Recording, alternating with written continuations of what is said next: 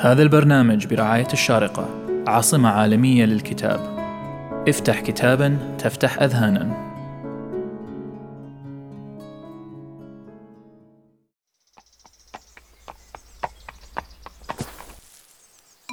أنا سأحدثكم عن قصص جحا.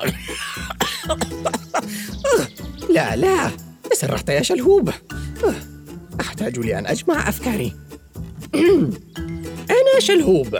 شلهوب حمار جحا. أتعرفون جحا؟ هو حكيم الحمقى وأحمق الحكماء. قصصه لا تخلو من الذكاء والحكمة وفي بعض الأحيان من الحماقة.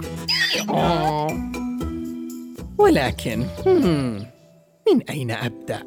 أوه تذكرت. علي إكمال قصة لقائي الأول مع جحا. وماذا حصل؟ بعد أن خطفني لص وقام شريكه بخداع جحا. قام اللص يزن بسرد كذبة عجيبة لجحا عن تحوله إلى حمار بعد أن دعت أمه عليه. ويا ليتها دعت. وكنت متأكدا أن جحا لن يصدقه. ولكن عندما أنهى يزن قصته الشنيعة بالتفسير أنه عاد إلى إنسان بعد أن اشتراه رجل طيب مثل جحا أجابه الأحمق. يا لها من قصة عجيبة. اذهب يا ابني فأنت حر طليق. اطلب من أمك وأخيك العفو عنه. والأهم من ذلك أن لا تعود إلى أساليبك السيئة السابقة. آه فكملت الحيلة. وشكر يزن جحا وقبل يديه وأخذ يركض. ثم عاد مسرعا لأخيه فرحا بنجاحه في خدعته. شكرا شكرا يا سيدي شكرا شكرا. ولكن كان يجب علي أن لا أشك بجحا فالحقيقة أنه لن تنطلي هذه الحيلة عليه أبداً. فبعد أن ترك يزن ليذهب لحقه ليراقب ماذا يفعل. في ذلك الوقت كان أخوه الذي اسمه غازي قد باعني لسيدة تملك متجرا لبيع الورد في السوق. حاولت أن أشرح لها أنهما للصان خادعان لكنها لم تفهم لغة الحمير. فظللت أنهق بصوت عال وهي تحاول أن تسكتني.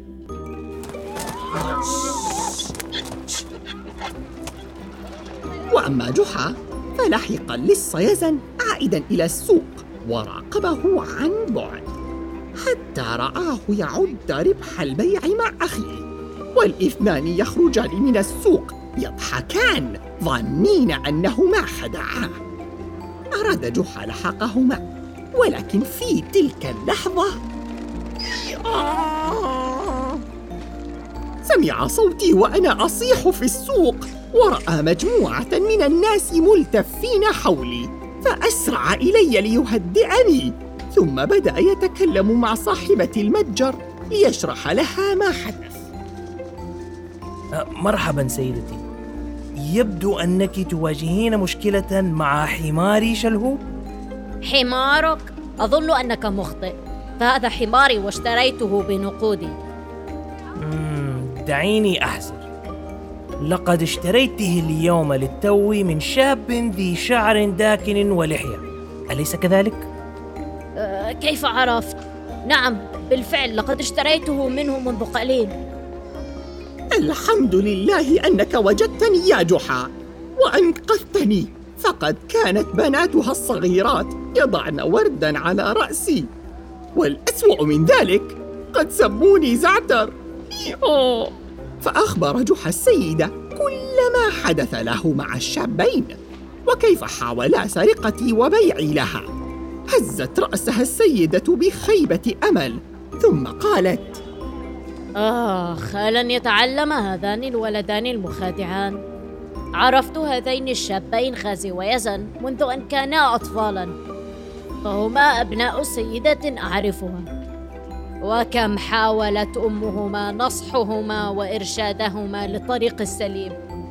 ولكن دائما باءت محاولتها بالفشل. ظننت لأول مرة انهما عقلا وبدأا بالتجارة وكسب الرزق الحلال. آخ ولكن يبدو أنهما ما زالا محتالين كالعادة. كم بدت هذه السيدة الطيبة غاضبة من الأخوين يزن وغازي؟ الغبيين سأكلم والدتهما عما فعلاه بك اليوم. لقد دفعت عشرين درهما لهذا الحمار. يا سيدتي يا سيدتي. إن سمحتي أيمكنني طلب شيء منك؟ إن أعدت لي شلهوب الآن وتركت الأمر لي سألقن الشابين درسا يعدل من أسلوب حياتهما المخادع هذا. وبعدها سأعيد لك نقودك بأكملها. وإن لم يكن فيمكنك استرجاع مم. حسنا يا سيدي. خذ حمارك وسأنتظرك. عشرون درهما فقط؟ الآن سأنتقم منهما أشد انتقام. فأخذنا عنوان منزل للصين من السيدة وذهبنا لهما مسرعين. وصلنا لمنزلهما. واختبأنا خلف خم الدجاج في حديقتهما للمراقبة. فكان يزن الذي انتحل شخصيتي مستلقيا ونائما على أرجوحة في الحديقة واضعا قبعته على وجهه حماية من الشمس. ففكر جحا مليا حتى جاءته الفكرة المثالية للانتقام. فأخذ جحا بعضا من القش ووضعه بالقرب من يزن. ثم أخذ عيدان كبريت وأشعل النار بالقش. ثم ركض جحا باتجاهي واختبأ وصاح مناديا. حريق! حريق! قفز يزن من نومه فزعا وطارت قبعته بعيدا عنه. وعندما رأى النار مشتعلة صار يصرخ. حريق! حريق!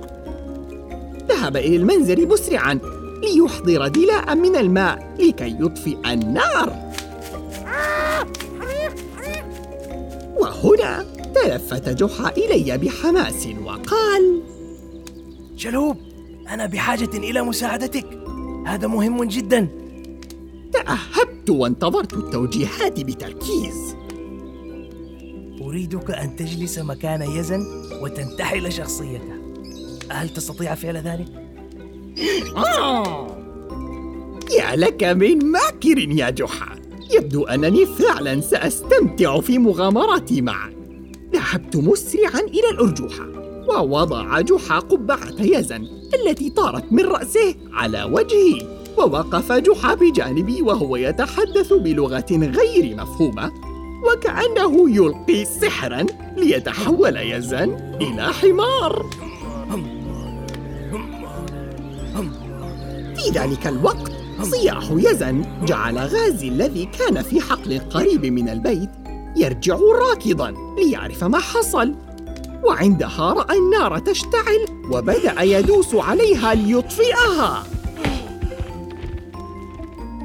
وهنا الصدمة التي باتت على وجهه تقدر بأطنان من الذهب وليس بعشرين درهما أيها الأوغاد.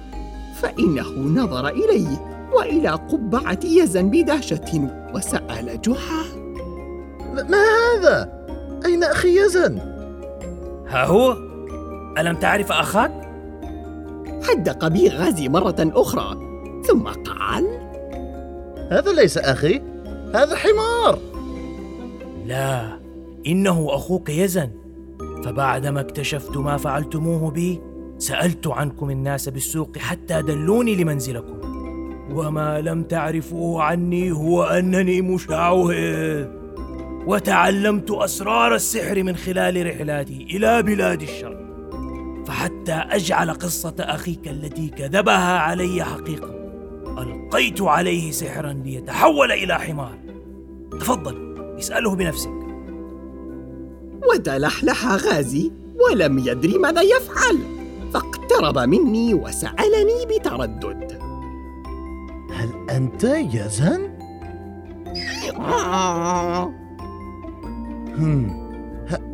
هل أنا أخوك غازي؟ فتبدلت معالم الشك عند غازي إلى الهلع وحتى أكمل المسرحية وكلمسة أخيرة وقفت وبدأت بالبكاء بصوت عال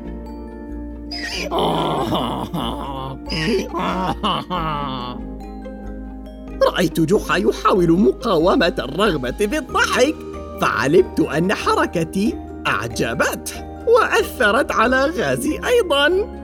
فهو بدأ بالبكاء وهو يصيح. أخي ماذا فعلت؟ أرجع أخي إنسانا. لا لن أفعل ذلك. رجاء. أعدك أن لا نسرق مرة أخرى. أليس كذلك يا يزن؟ يا لتمثيلي لا شك بأنني كنت ممثلا مشهورا في حياة أخرى. حسنا. ولكن لدي شرط آخر. أريد المال الذي أخذته من السيدة. قام غازي وبسرعة مد يده في جيبه وأعطى جحا عشرين درهما. وبدأ جحا يمثل أنه يلقي تعويذة ليزيل عني اللعنة. وفي تلك اللحظة وإذا يزن يخرج من البيت ومعه دلاء بها ماء. أين النار؟ نظر يزن من حوله ولم يعرف ما الذي حصل. ثم نظر إلي أنا وجحا وقال لأخيه المصدوم ماذا يحصل هنا؟ أليس هذا الرجل الذي خدعناه؟ وقبل أن يجاوب غازي كان جحا قد ركب على ظهري وأسرعنا بالهروب من الأخوين وهما يصيحان من ورائنا أسرع يا شلهوب هيا فعدنا إلى السيدة الطيبة وأعاد جحا لها نقودها وأخبرها عن الذي فعلناه بالأخوين المحتالين. وهي بدورها أخبرت أمهما عن تصرفاتهما وخداعهما ووعدتها أمهما بمعاقبتهما على فعلهما هذا. وعدنا أخيرا أنا وجحا إلى بيتي الجديد.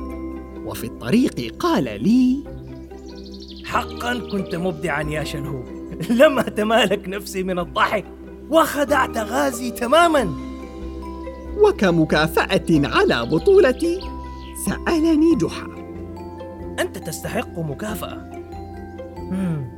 ماذا تريد؟ فأشرت فورا إلى المتجر الذي يبيع فطيرة تفاح شهية واشتراها لي وأكلتها كلها وحدي وكم كانت لذيذة. وكانت هذه قصة بداية صداقتي الجميلة مع جحا.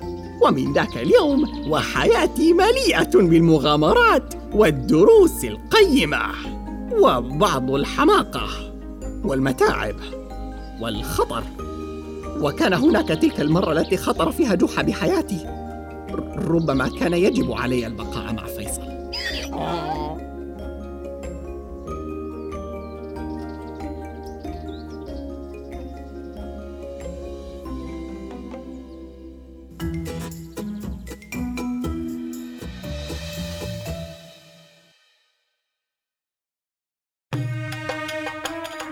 هذا البرنامج برعاية الشارقة عاصمة عالمية للكتاب. افتح كتابا تفتح أذهانا.